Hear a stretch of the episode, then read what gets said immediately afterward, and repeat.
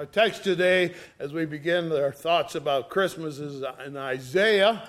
Isaiah, the Old Testament book, Isaiah chapter number 40 for our Christmas text today.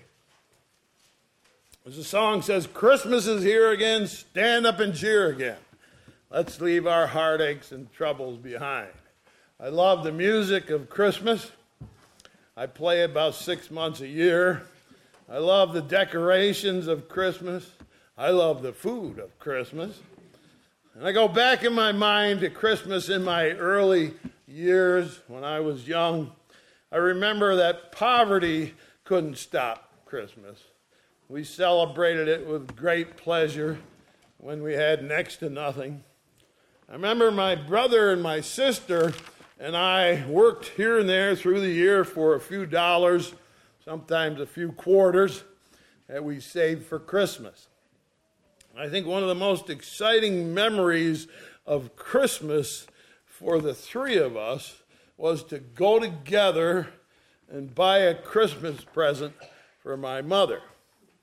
She often went without. She had one dress in her closet most of our early life, one pair of shoes, same old sweater she wore over and over for months. So buying her a Christmas present was just the happiest thing we could think of. And she gave hints of little things she wanted, things she knew didn't cost much. and we often tried to buy those things from her wish list. And on Christmas Eve, the best moment for us was when we all sat around the Christmas tree and it was mom's turn to open her gift. And we would say, Okay, mom, here's your gift, but you have to guess what it is before you open it. And she would play along and squeeze the package and shake it and listen to it. And she would take a guess. I think it's a mixer. And it was. or I think it's a sweater. And it was. And we were baffled by her uncanny ability to guess what was in the package. And so it became our ultimate goal to fool mom the element of surprise was one of the great joys of Christmas past for me. So one year, we bought her a lamp. Now, the three of us secretly swore we would not give mom any hints about what was in the package. We got a box four times bigger than the lamp. We stuffed it with paper so it couldn't move. And then we put a marble inside the package, trying to throw her off as it rolled around. And we seriously threatened our four year old little sister that if she told mom what was in the package, we're going to make her life miserable. Well, finally, the moment came. It was Christmas Eve. We brought our package down in triumph. This year, we had her fooled. This year, she would never guess. This year, we would take her by surprise. So we presented her with a great big pack and said, Okay, Mom, guess what it is? She lifted it up and shook it back and forth, and the marble rolled around. And she said, Hmm. That's all she said. We laughed with glee. I think we finally fooled her. I think we finally took her by surprise. And just then our little sister popped up and said, Be careful, Mom, it might light up.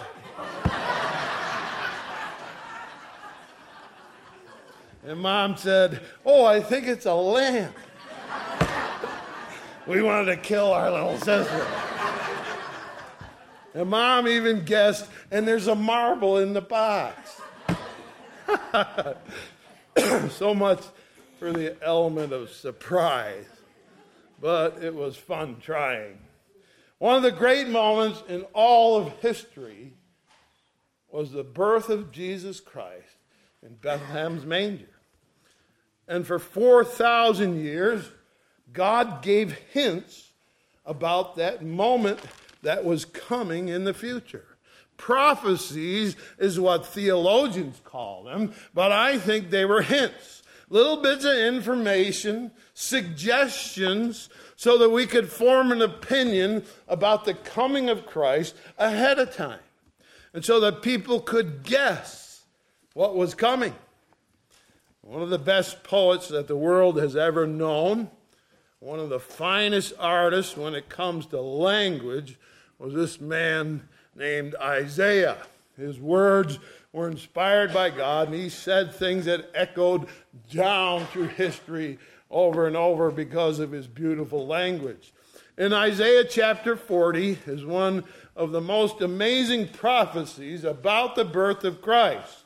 So let's look at it and see the element of surprise in the very first Christmas. So, Isaiah chapter 40, begin reading at verse 1. Comfort ye, comfort ye my people, saith your God.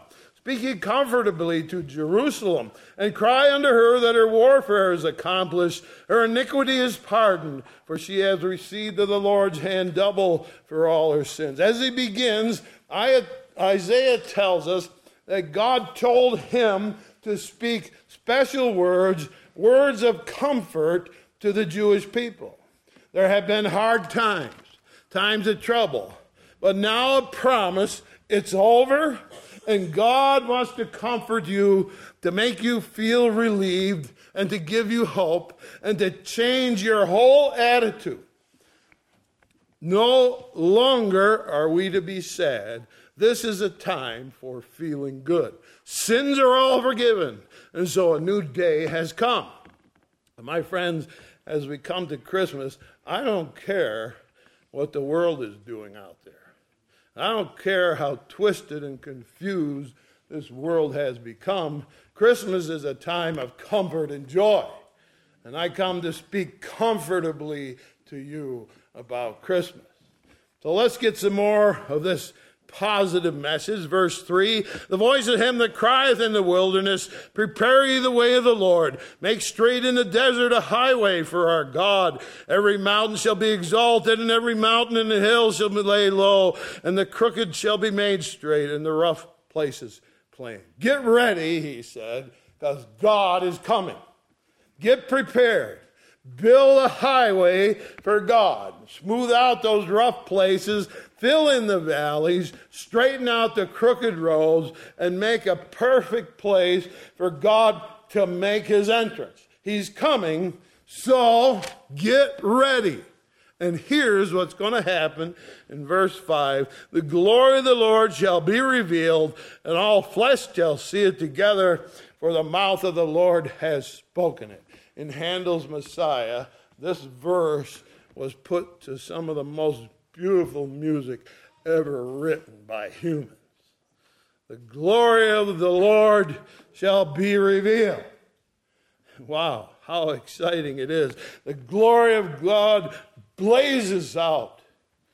God arrives, entering on his perfectly prepared highway.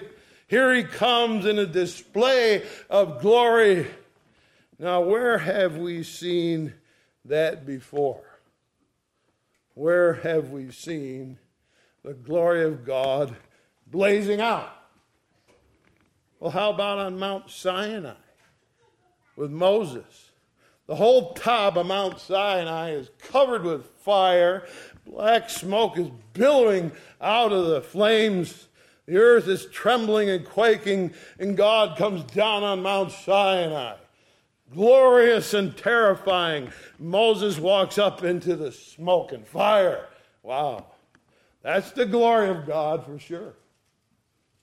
Or how about Elijah? He's on Mount Carmel. As the sacrifice that he's about to make is drowned in water, completely soaked. Elijah says, God of Abraham, Isaac, and Jacob, Come and show these people who you are. And fire falls down from heaven so intense, the water evaporates instantly from the sacrifice, and the wood and the meat are completely consumed, and even the stones of that altar melt into lava. Wow, that's a glorious display, is it not? Of course it is. Or what about Ezekiel the prophet? who sees God. He said, I looked high up in the heavens, and there was God sitting about a throne, lifted up over top of the cherubims. And his throne is surrounded by this glorious rainbow, and a sea of glass is at his feet. It's an amazing display of the glory of God. So says Isaiah, this is going to be a glorious display. So much so that all flesh will see it. Everyone, all flesh, not only Jews, but the whole world is going to see it. This is going to be exciting, he says. A display of God's glory like you have never seen before. It must be fire and smoke and earthquake and tremors and lightning and rainbows, majestic and powerful. Rest assured, God's glory will be revealed. Why? He says, because the mouth of the Lord has spoken it. God declares it to be true. God promises a glorious display. So Isaiah says, You better get ready, all the people on earth, because God is coming. And Isaiah is all excited with anticipation, and he hesitates just in a moment of thought. And suddenly God says, Isaiah, cry. In verse number six. And the voice said, Cry. And he said, What shall I cry? All flesh is grass, and the goodliness thereof is as the flower of the field. The grass withereth, the flower fadeth, because the Spirit of the Lord bloweth upon it. Surely the people is grass, and grass withereth, and flower fadeth, but the word of our God shall stand forever. God says, Cry out, Isaiah. He says, What? What do you want me to say? He says, Say to these people who I'm going to appear to when I come down that highway all flesh is grass.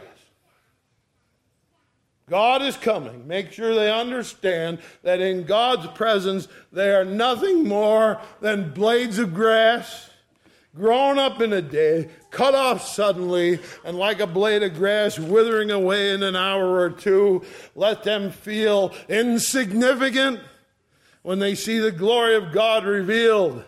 Then for sure they will feel humbled and become keenly aware that they have a lack of power. A glorious display of God's power and might will cause them to wither away like grass. So, wow, what kind of a display will this be that makes the human race shrink away into nothingness?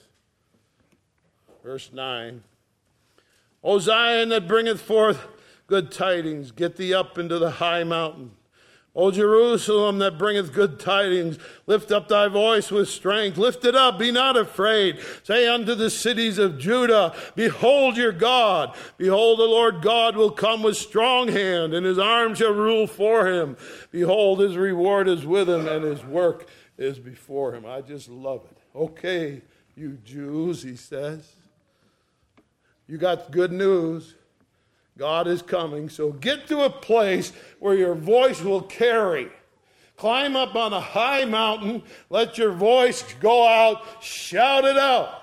Don't be afraid to shout it out. God is coming with power in his hand. He said his arm is outstretched to rule. So as soon as he arrives, shout it from the mountain. And here's what you are to shout Behold, behold your God in a glorious display of power.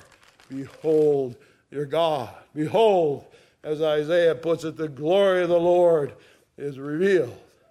And then, there it is. Right before your eyes. Surprise.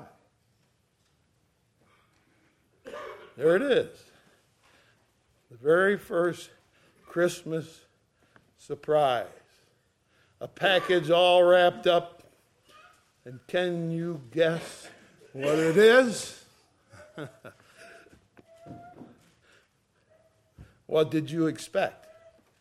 Fire and smoke and earthquakes and thrones of sapphire and seas of glass and rainbows, the glory of God revealed. And when the curtain is drawn back, you can see it. Surprise! No smoke, no fire, no throne, no rainbow, no nothing. It's a little tiny baby. Well, he must be in a palace surrounded by his attendants. No, he's laying in a barn. In particular, in the manger, and that's where the hay is stored so the animals can eat it. Is that his bed? Nothing majestic about that. As a matter of fact, he has all the signs of abject poverty. And who's with him? A young lady and a man, and a few shepherds. Surprise, not what you expected, is it? Surprise, look. When you shouted it from the mountain, Behold your God, you can't be talking about Him. Human babies are just about the most helpless, weakest creatures on the whole earth. They can't walk, they can't talk, they can't feed themselves. They can't even survive unless someone gives them total care A human baby is no great display of power. So, this baby lying in this manger cannot possibly be the same person Isaiah has described. This cannot be the glory of God revealed. Surprise, you never would have guessed it. You never would have guessed that package. But we're making preparations and plans and dis- expecting a display of glory. After all, God says so. Surprise. That's it. That's it. That's what it was. So prove it to me then. Prove to me that that poor little baby lying in a barn on a pile of hay is the glory of God revealed. Okay, just on the edge of town, outside of Bethlehem, there's some shepherds. They're keeping watch over their flocks at night. And suddenly, the night sky fills with light, and one angel comes down to talk to the shepherds. Don't be afraid. Down in Bethlehem, there's a baby been just been born. He is Christ the Lord. And here's a sign for you so you'll recognize him. He's wrapped in rags and he's lying in a manger. And as the scripture says, suddenly, instantaneously, there was with the angel a multitude of heavenly hosts praising God and saying, Glory to God in the highest. Oh, you've seen the smoke on the mountain. And you've seen the fire and the sacrifice. And you've seen the throne surrounded by a rainbow. But this is more glorious and this is more spectacular. This is the highest glory you have ever seen. God became human. The minute, the very second he is born as a human, angels come down and announce it to a world of unsuspecting, unprepared, uninformed humans. God had created a race of humans, and he watched as they disobeyed him, and he watched as the race fell. He was high and lifted up in heaven, but he simply couldn't abandon the people he had made. So he became one of them. And the angels, also surprised, came down and sang, Glory to God in the highest. This baby means peace on earth. This baby means God is filled with goodwill towards men. This baby means God so loved the world that he gave his only begotten Son, that whosoever believeth on him should not perish, but have everlasting life. And once God came all the way down and became human, he stayed human forever and ever. When Isaiah said, The glory of the Lord shall be revealed, the glory was this. The fact revealed was that God is driven by love and motivated by kindness and moved by compassion, but he is also bound by his own justice. And so, in order to be true to who he was, he came down to earth because human, he became human so that he could take the punishment for all sins, substitute himself, and die in our place. And in that way, both love and justice could be completely revealed. And so it was in Jesus' birth, the glory of the Lord was revealed. And so the element of surprise filled that first Christmas. What about the next phrase? All flesh shall see it together. When Jesus was born in Bethlehem, it was announced to a few shepherds. But to the rest of the world, it was still a secret. 33 years later, which comes to my mind as the amount of time this church has been operational. Doesn't seem like long.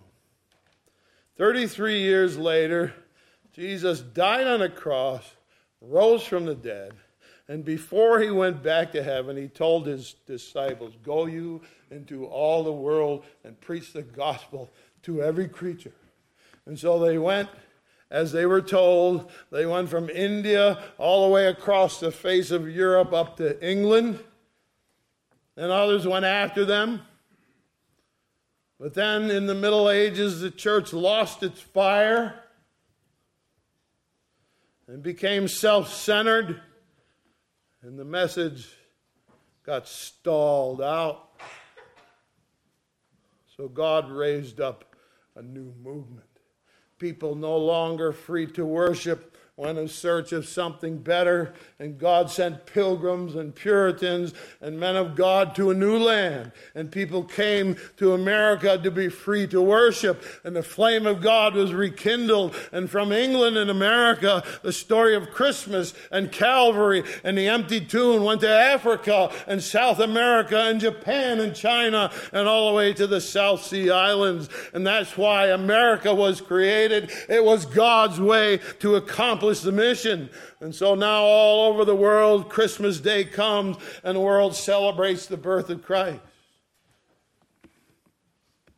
What my little sister said be careful you touch the package, it might light up, has been the case all over the world.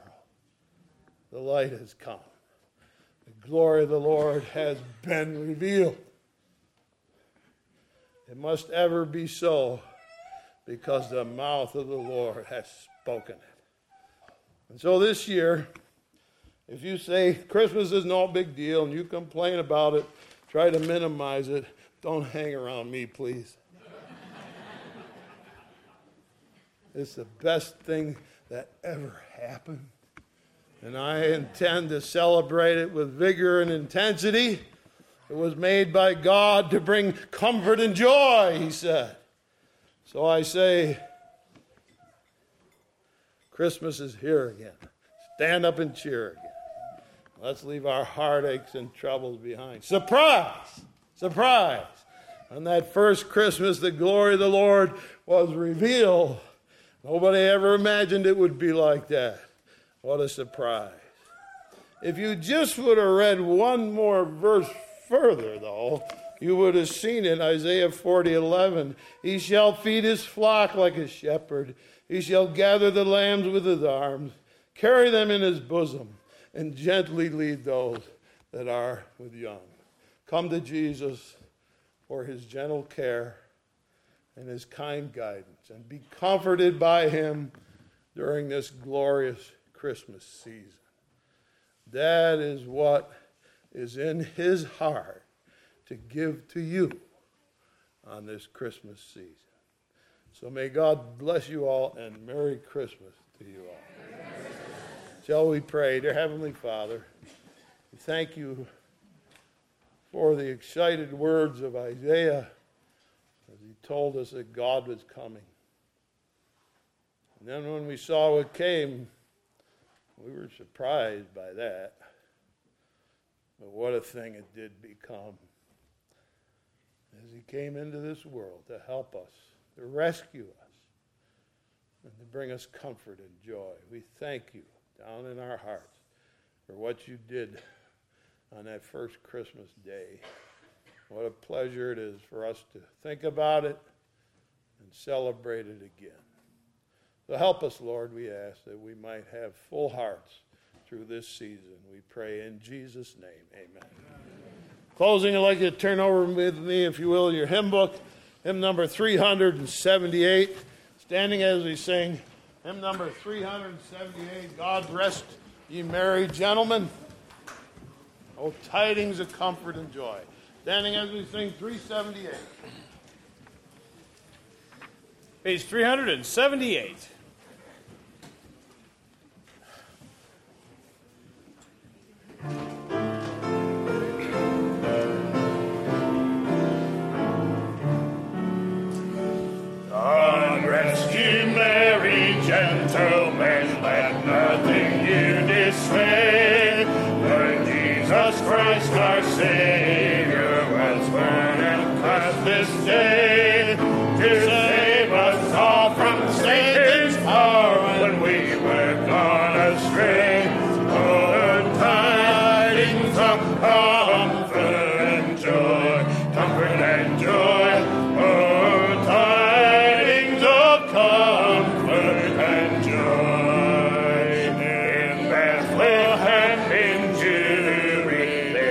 blessed babe was born.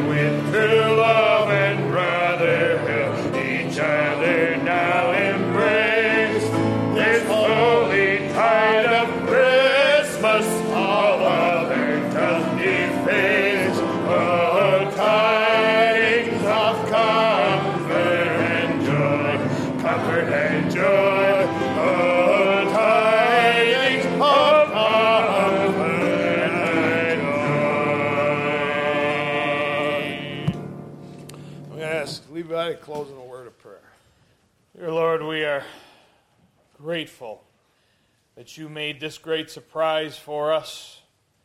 that you looked down across humanity and knew that we were wretched sinners, that we had no hope without you. Lord, help us ever to be grateful that you came on earth as a human, not only to be sacrificed, to live and die and live again, but to stay human because you loved us so much. That you have risen in heaven and you are awaiting us, that we may all be together someday. We are grateful for that. We are ever grateful for the opportunity to be forgiven at this time of year. May our hearts be full with that wonderful love Christ. May we share it with others, and may we bless others and give others comfort and joy as you have given to us. Lord, we are grateful for these things, and we ask for protection and care as we go from this place. Bring us back to this place and may we leave behind a spirit of Christmas with others, in that that is the spirit of the living God. We thank you for those things, and we ask for your help in your name.